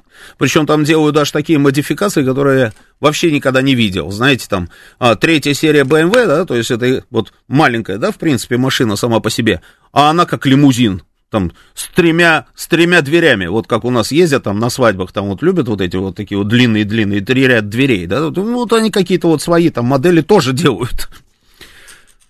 И BMW поймет, что, слушайте, машины идут, но при этом на их машинах и на их запчастях зарабатывают какие-то вот эти вот фирмы из Турции, из Китая, из Эмиратов, из Грузии, из Узбекистана, Таджикистана, а, Киргизии, там или еще чего-то. А, и что они сделают, как вы думаете? Они скажут, нет, подожди, а зачем нам это надо, когда на наших запчастях, допустим, кто-то там будет зарабатывать? Для того, чтобы перекрыть эти потоки, они должны будут, собственно, объявить санкции в отношении этих товарищей тоже? Но это же невозможно, это же глобальный мир, как ты же не можешь объявить санкции и не поставлять запчасти, допустим, в условную Турцию, на секундочку. И из этой Турции там этими паромами все это дело будет завозиться сюда, как нечего делать, и самолетами будет сюда завозиться. Просто турки будут снимать свой гешефт, свою дельту. И Турция, на секундочку, сегодня я никогда не думал, что я это скажу, но я вынужден это сказать, что вы обратили внимание, что Турция не, не поддерживает никакие санкции? Она и тогда не поддержала санкции в 2014 году, она и сейчас не поддерживает никакие санкции. Почему? Министр иностранных дел Турции, даже, как говорится, не скрывая, это сказал, что на сегодняшний день вся эта ситуация для Турции это окно возможностей. И турки по максимуму используют эту ситуацию для себя, для своей выгоды. Они и Украине готовы продать Байрактары, но они и у нас готовы там что-то купить и нам что-то продать. Понимаете, какая штука? Это же окно. И мы обязательно будем пользоваться этим окном. Обязательно. И когда условный BMW поймет, что на их запчастях, на их машинах зарабатывают турки, или зарабатывают киргизы, или еще кто-то, они скажут, а, ребята, давайте мы это самое, все-таки давайте мы попробуем вернуться сюда. Это раз, это раз. Значит, я у себя в телеграм-канале написал а, пост, который назвал, что новость из прошлой жизни. Хотя это была самая свежая информация. Газ через Украину в Европу поступает а, ровно в тех объемах, в каких и должен был поступать, без каких-либо перебоев в соответствии с контрактами. Замечательная история, замечательная. Вот я вам говорил, что а, там в Брюсселе, да, заявили о том, что они следующую зиму попробуют обойтись без нашего газа. Это они такие смелые, я говорю, потому что весна наступила. К зиме запоют другие совершенно песни. В рамках действующих контакт, контрактов, вот это тоже меня всегда добивает, да, но мы же, мы же цивилизованные и такие все себя правильные. Мы же вот там продаем там, да, за 2 рубля, да, по контракту вот этот самый газ, а он стоит уже там 2 с лишним тысячи. Ну, мы же будем продавать его за 2 рубля, потому что, ну как, ну это же нехорошо. Если контракт подписали, взяли обязательства, будем выполнять. А, но эти контракты когда-то же закончатся. И новые контракты будут заключаться совершенно по другим ценам. То есть деньги здесь мы зарабатывать будем продолжать и, как говорится, здесь никаких сомнений нет. И они сами же об этом заявили, что энергетическая вот эта вот история, она под санкции не попадает, потому что им нужен наш газ, им нужна наша нефть. Ну, помимо всего прочего.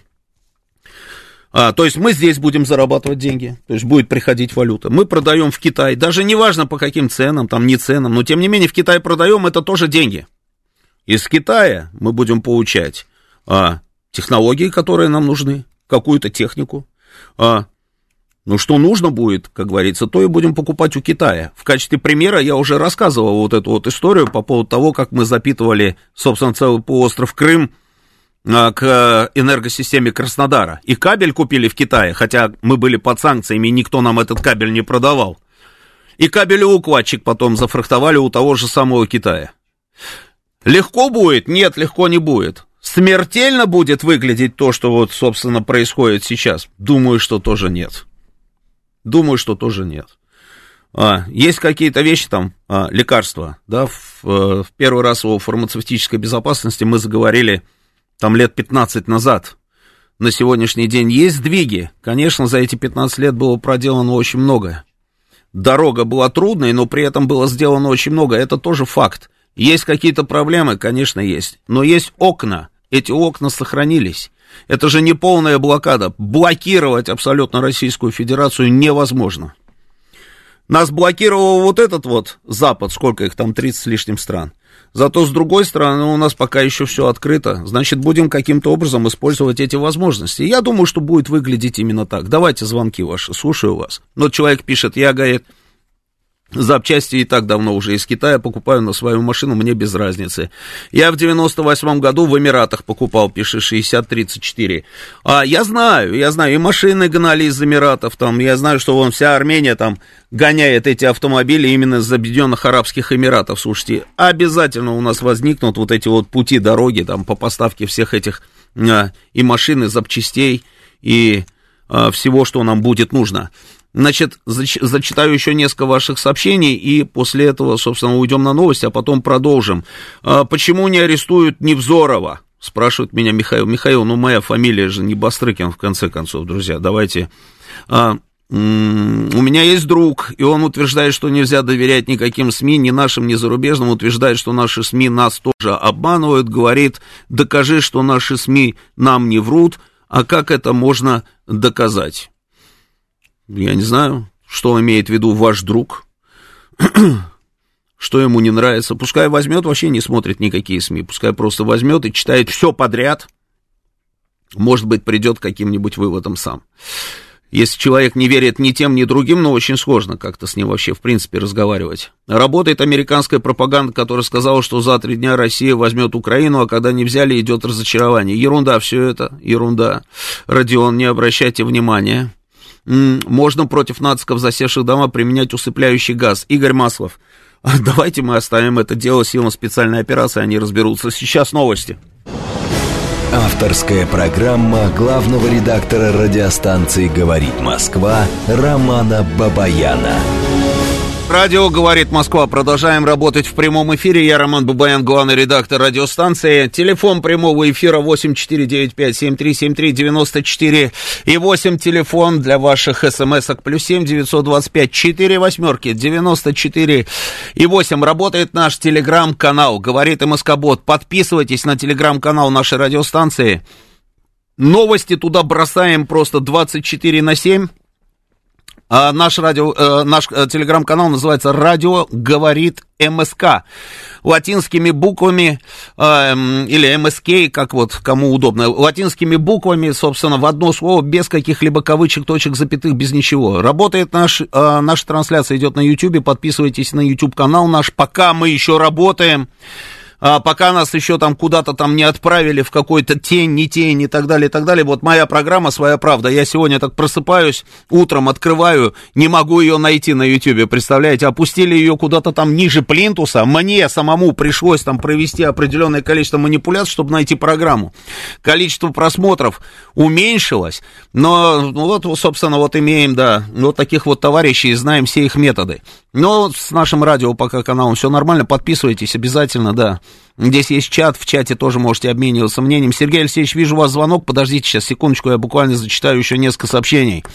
А в случае нашего неуспеха, они что, такую страну зачмырят и будут пировать на наших костях, пишет 3558. В случае нашего неуспеха, 3558, а, ну, будет не здорово. Я не знаю, насколько зачмырят, как вы говорите, и, и насколько это у них получится, но будет не здорово. Значит, а Панк-13, а сколько раз мы эти области денацифицировали? Два, три, ни разу Панк-13, ни разу. Трагедия заключается в том, что, э, я понимаю, вот про ваши это денацифицировали, что сейчас, сейчас, вы обратили, наверное, на это тоже внимание, да? Я тут видел просто потрясающее совершенно видео. У меня в телеграм-канале оно есть. Вот покопайтесь в ленте, вы найдете это видео. Стоят украинские пленные.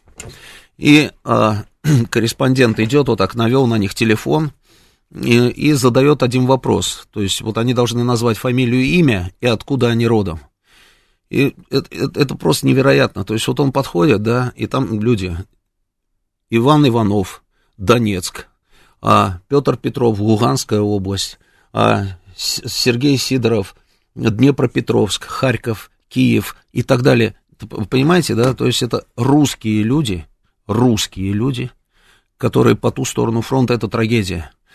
А, это вот в продолжении того, что Данчик пишет, украинцы и так нас, россиян, будут ненавидеть. Я с вами не соглашусь, Данчик, часть этих людей точно будет нас ненавидеть, я вам даже больше скажу, они уже нас ненавидят.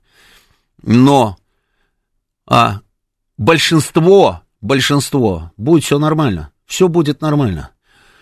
Мы вернем мозги на место этим людям, вот как их сдвинули в свое время, вот точно так же, собственно, этими технологиями мы вернем на место. У каждого из этих людей деды воевали в годы Великой Отечественной войны. И воевали ровно вот с этой нечистью, с которой нам сегодня приходится, собственно, воевать. И вот этот вот разрыв шаблона в голове у этого человека даст свой результат, вы увидите. А, так, нас не уничтожили благодаря СССР, спасибо Советскому Союзу за наше вооружение. Ну, не только спасибо Советскому Союзу, хотя, безусловно, спасибо Советскому Союзу за наше вооружение, но еще за спасибо тем нашим ученым, которые создали нам новые системы вооружения. М-м-м, Виталий, я уже читал ваше сообщение про то, что нам понадобится 10 лет на эту самую денацификацию. Не надо больше его присылать. Его очень много раз вы прислали это сообщение. Роман, добрый вечер. А как быть с нашими артистами, пишет мне Владимир Че, которые высказали, что им стыдно и против, и т.д., и т.д., и т.д. Владимир Че, мое мнение, как э, обычного человека, хотите услышать, не уважаю их, презираю. Высказали и флаг в руки – они для меня не существуют. Вот и все. А, а вы уверены, что они сами захотят, чтобы их мозги вернули на место? Михаил. Михаил, вы знаете, да, я уверен. Если мы не не приведем к массовой гибели, собственно, мирного населения, да, вот эту вот всю операцию, если мы не озлобим людей, обычных людей, а люди на самом деле же все видят, вон сколько видео есть там кадров, вот я видел тоже а, видео, когда муж, жена и ребенок, вот они вырвались из а, Мариуполя, причем они какими-то огородами оттуда уходили, потому что по этим коридорам их никто не выпускает, они какими-то тропами где-то два дня отсиживались, потом вырвались, сейчас пойдут жить к родственникам, да, их на этой стороне наши встретили, спрашивают, спрашивают, чем помочь, они да, разместить, может быть, где-то надо, может, помощь нужна какая-то. Они все сами поймут. Они же не дебилы и не идиоты. И не глупее нас. Поймут все. Поймут. А, Светлана м- Прохватилова, да, если я правильно прочитал, да, они все равно шлют видео типа российский фашизм, которое сделал Рейтер. Слушайте, а, фильтруйте все, что они присылают. Чем, чем новый брифинг, да, у нас, да, сейчас должен, да, есть, да, сейчас дадим. Значит, м- обратите внимание, чем ближе конец, тем больше фейковых сообщений с той стороны, просто огромное количество, но есть, собственно, и сообщения, где есть, как говорится, а, правда, есть, есть и такие сообщения, но 99% этих сообщений это просто откровенные тупые фейки. А, Сергей Алексеевич я обещал вывести в эфир. Давай мы пообщаемся с Сергеем Алексеевичем и потом дадим брифинг, собственно, Министерству обороны. Вижу Игоря Коношенкова. Сергей Алексеевич, слушаю вас. Добрый вечер. Добрый вечер, Роман. Здравствуйте. Никаких сомнений в успехе военной спецоперации нет. И даже Вашингтон об этом сразу публично признался. Задача Вашингтона сейчас, чтобы у нас были максимальные потери. И чтобы мы завязли на, на следующих этапах э, реализации этой операции. А вот не я один выступал по радио, многие радиослушатели, они о чем говорили. Основной удар-то будет наноситься по слабому месту, по экономике. При этом надо вот опираться только на собственные силы, так получается. Китай работал и будет работать на себя и на свою выгоду. Кстати, вы знаете, какие цифры по итогам 2021 года? Mm-hmm. Товарооборот наш с Китаем 147 миллиардов долларов, а американо-китайский 756 миллиардов. Да, да, это я знаю, да, это я знаю. Вот. Это я знаю. Кстати, китайские банки, некоторые компании, например, там, которые занимаются у них там танкерами, танкерными перевозками, также безропотно подчинялись санкциям Запада, которые вводились там против Ирана, КНДР и даже гонконгских чиновников – Китайцы боятся вторичных мер Вашингтона. Свежая информация у нас депутата Арефьева. Три китайских банка ввели санкции против России. И это государственные банки.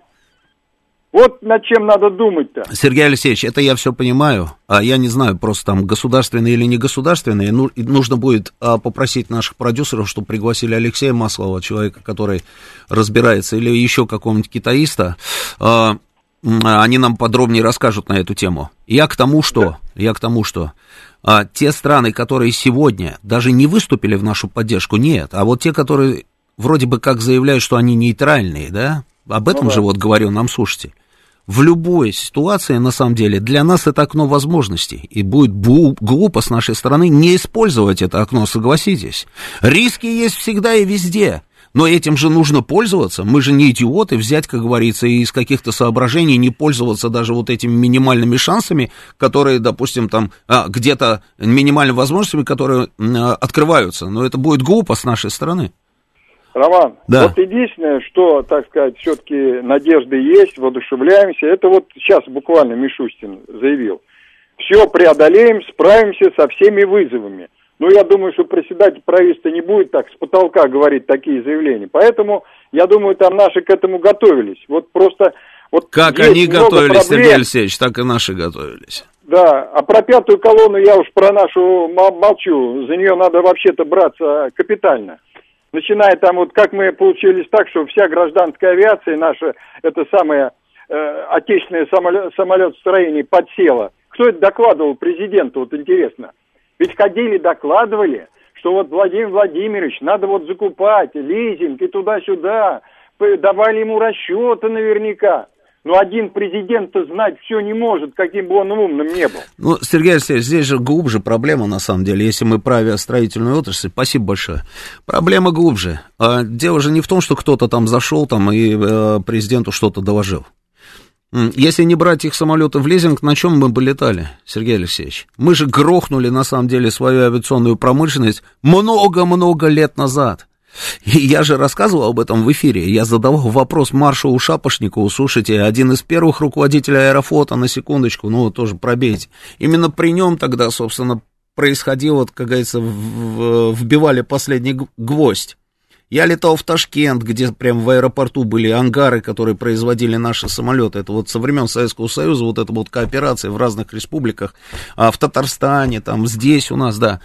А, ну, говорили же, что ничего это не надо, мы сейчас все вот э, нафиг там поддерживать денег нет, там э, не хватает в бюджете денег для того, чтобы такую дорогую отрасль держать на плаву, поэтому мы лучше продадим там нефть, газ, а то, что нам нужно будет, мы купим. Вот что нам вдалбливали в голову. Вот получили то, что получили. Те самолеты, которые наши, там сухой суперджет, там, да, или же вот этот вот новый борт, который мы делаем, МС. МС-21. МС, да, МС-21, да. Значит, а с композитным крылом была проблема? Это вот я особо, как говорится, не погружен в эту проблематику, но я это помню, потому что это информационный поток.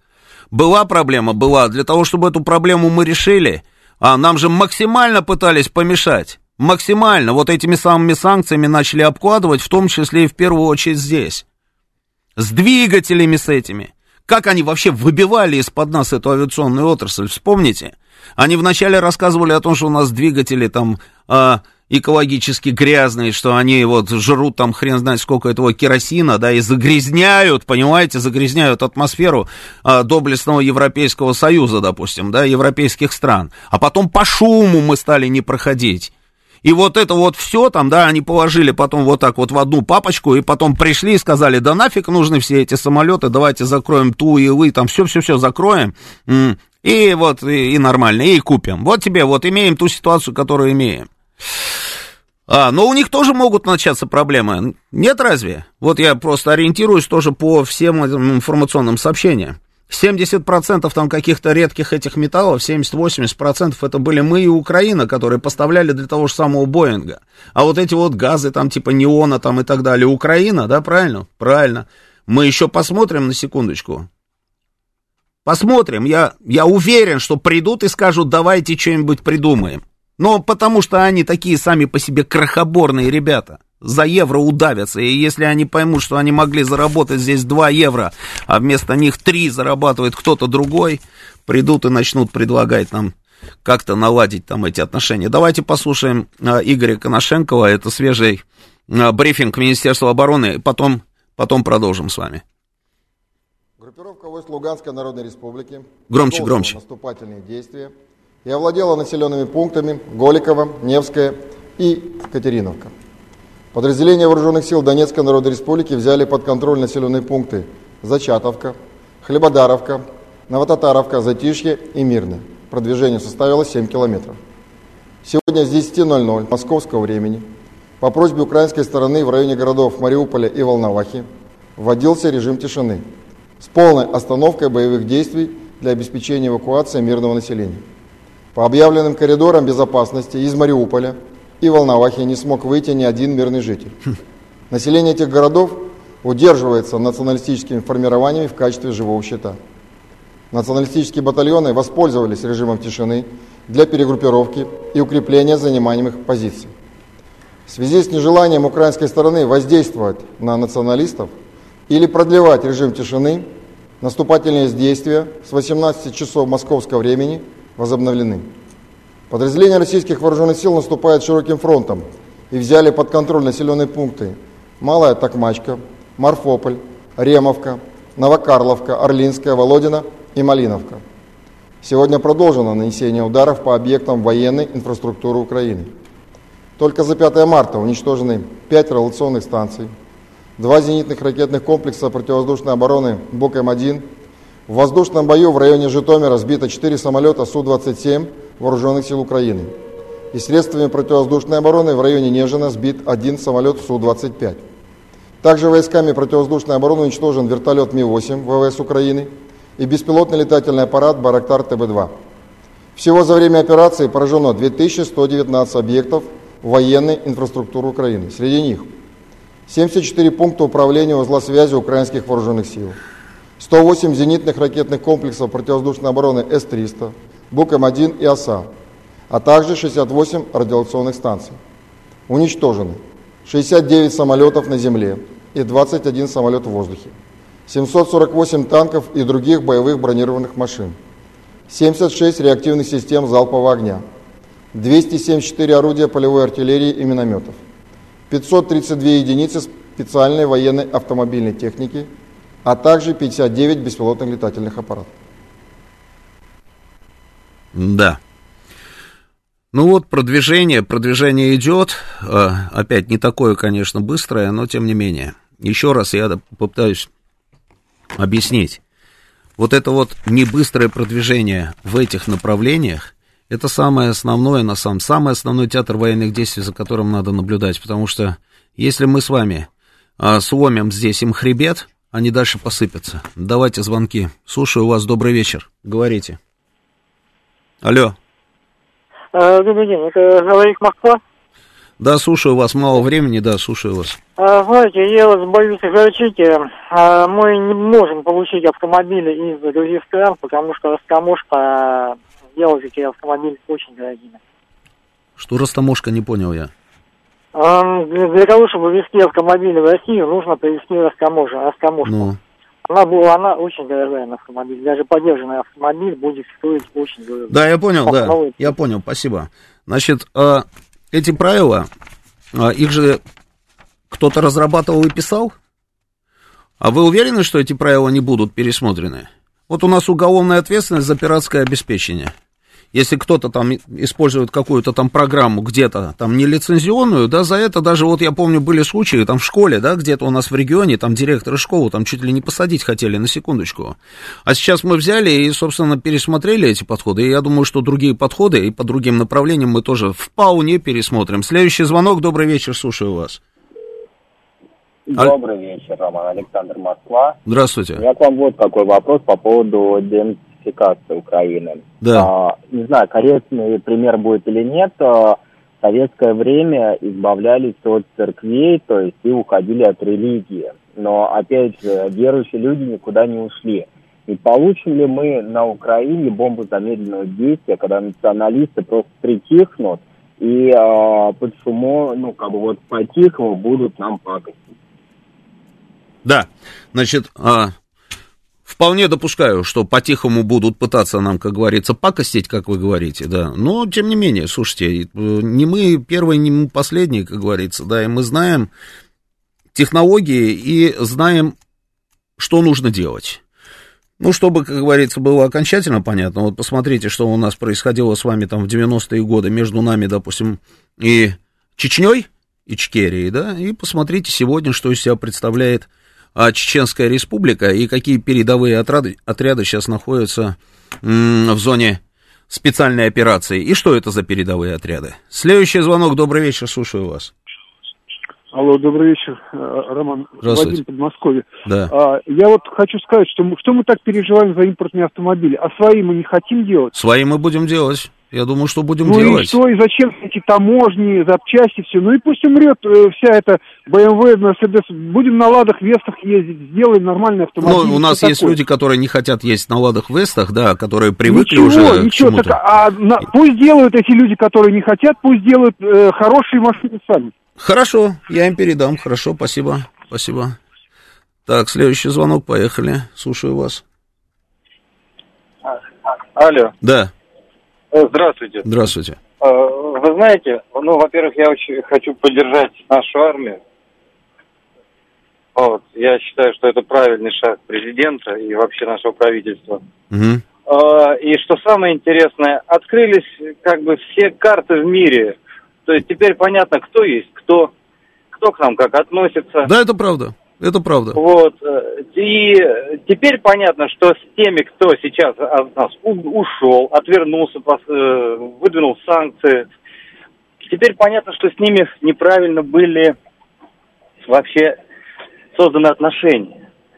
Неправильно созданы договоры. С ними работали неправильно. То есть э, люди, наши же люди, кто с ними подписывал договоры, видимо, имели только свои интересы. Я считаю, вот очень хотел бы, чтобы после того, как все это закончится, чтобы были наказаны те люди, которые поставили наше государство в такую зависимость от иностранных компаний. Спасибо. А, я бы тоже, наверное, поддержал бы эту историю, но одних нет, а те далече, понимаете. Устанем с вами искать людей, которые, поставили, э, которые поставили нашу страну в такую ситуацию. Эм, наемники будут стрелять из этого оружия по нашим пацанам. Казахстан сейчас очень сильно поддерживает из-за введения новых санкций. Все потоки пошли через Казахстан. Наши могут активно не двигаться в города, чтобы дать шанс по, по, по максимуму выйти мирным жителям. Это я зачитываю сообщение в этом самом, в Телеграме. Э, в Америке это видит, в Америке никто ничего не видит. А что вы знаете про цензуру в ЕС? А, что я знаю про цензуру в ЕС? Слушайте, я многое знаю про цензуру в ЕС и про цензуру в Соединенных Штатах. Там, там десятой доли того, о чем мы с вами говорим в прямом эфире, там просто было бы невозможно. Я уже не говорю про существование средств массовой информации, вещающих из центра а, собственно, столицы десятилетиями отрабатывала это средство массовой информации чьи угодно интересы, кроме интересов родного государства, десятилетиями и в любых ситуациях. Ладно, следующий звонок. Просто мало времени, по максимуму пытаюсь пообщаться с вами. Слушаю вас, пожалуйста. Так, не получилось. Алло, не слышу вас, не слышу. Да, да, да слышу, да, слушаю, давайте, да. да, да. А, Роман, приветствую. Смотрите, по поводу продвижения, хотел сказать, э, медленного продвижения войск, не нужно слушателям, слушателям переживать по одной простой причине, потому что, ну, во-первых, аккуратность операции, это раз, во-вторых, вы не забывайте про тылы, что можно, конечно, пупок надорвать и пол Украины пройти, но нужно обеспечить тылы. Конечно. Это подвоз ГСМ, это питание. Конечно. Это это обеспечение блокпостов. Обеспечение, обеспечение группировки, конечно, разрыва быть конечно. не должно, конечно. Совершенно верно. И чем, чем, чем, не скажу, что медленнее, тем лучше, но чем спокойнее будет это идти, тем э, более надежны будут тылы и тем более эффективнее будут работать передовой, э, передовые части. Поэтому переживать этого не нужно, и как бы, ну, все должны успокоиться. Опять-таки, хороший пример вы привели про и Багдад, и про три дня. Все четко разложили. Ребят, если вы посмотрите на карту, вы Украины и активных боевых действий, ну, ребят, 10 дней, там уже практически пол Украины пройдено. То есть э, э, вы как бы тоже ну, оцените здраво это, что какие огромные территории были просто проглочены сейчас армией и нашей.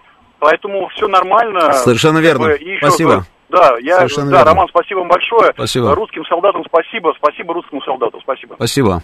Категорически нельзя требовать от Казахстана одобрения спецоперации РФ, так как у Казахстана другая роль, он должен, не должен попасть по санкции и так далее, и так далее. Совершенно верно. Это вот э, одному из слушателей, который звонил и говорил, где наши там союзники, почему там не поддерживают и так далее. Слушайте, а может быть это задумка режиссера? Зачем всех под, э, подводить под раздачу? Да, слушаю вас, добрый вечер. Добрый вечер, Роман. Доброе. Михаил Иванович, как вы относитесь к конфискации, что там будут проживать беженцы двух домиков э, в Италии Владимира Соловьева? К Владимиру Соловьеву беженцев хотят поселить? Только к нему или ко всем? Эти, эти два домика на Коме, вы слышите меня? Да, два да, домика да, в Италии, да. у него конфисковали, и там будут жить беженцы. Ну, примут такое решение итальянцы, пускай принимают. Как я могу к этому относиться? Ну, вы считаете, это правильно или нет? И я считаю, что а, если, понимаете как, а, вот давайте абстрагируемся. Там Владимир Соловьев, не Владимир Соловьев. Допустим, чьи-то это дома, чьи-то, любого человека, там, мистера а, Пупкина. Нет, да, нет, дома. не любого. А как? Это не любого. Почему? Не любой человек имеет два домика на острове, на озере Кома. Да понятно, это нет, не это... любой человек. Слушайте, вы хотите, чтобы я посчитал деньги в кармане у Владимира Соловьева? Я не хочу, чтобы вы считали, я говорю, ваши личные отношения. Мое личное отношение, я пытаюсь вам сказать, вы же не слушаете. Значит, мое отношение такое. Ну, если, если они приняли это решение, пускай они это сделают. Мне все равно, это раз. Второе, если они, они же нам рассказывают, если, они же рассказывают о том, что у них там а, демократия, а, что это капитализм, это право собственности и так далее, да, они берут, конфисковывают. На каком основании конфисковывают? По беспределу конфисковывают. Это одна история. Но тогда не надо меня кормить вот этими сказками. Если есть решение суда за что-то, за какое-то преступление, тогда пускай конфисковывают, расселяют, заселяют, что хотят, то и делают. Что касается того, что у Владимира Соловьева в принципе есть два дома на озере Кома, так он миллион раз уже про это говорил. Это не новая информация. Я не помню, там он, по-моему, занимался же бизнесом, да, если я не ошибаюсь, да, но я в своей жизни бизнесом никогда не занимался, я вообще в этом деле абсолютно бестолочь. А, и, и, наверное, и слава богу, вижу, вижу, да, что новости уже, да. А, он, нет у меня домов на озере Кома, к счастью или к сожалению, не знаю. А, но он занимался бизнесом, зарабатывал эти деньги, а, купил себе эти дома. И чего? Это, знаете, мне напоминает, что, ой, вы знаете, Мария Ивановна купила себе финские сапоги, не по средствам живет. Вот у нас эта вот такая вот штука была распространена в годы Советского Союза. А, ну вот я, по-моему, все сказал. Теперь у нас новости, да, мы с вами встретимся а, в эфире, ну, пока я не знаю, там у нас пока такая более-менее спокойная сетка, потому что праздники, да, но, в принципе, мы следим за ситуацией, и если ситуация будет требовать, то мы прервем любое вещание и выйдем в эфир. Сейчас новости, а мне выговор за то, что я опоздал с новостями на две минуты.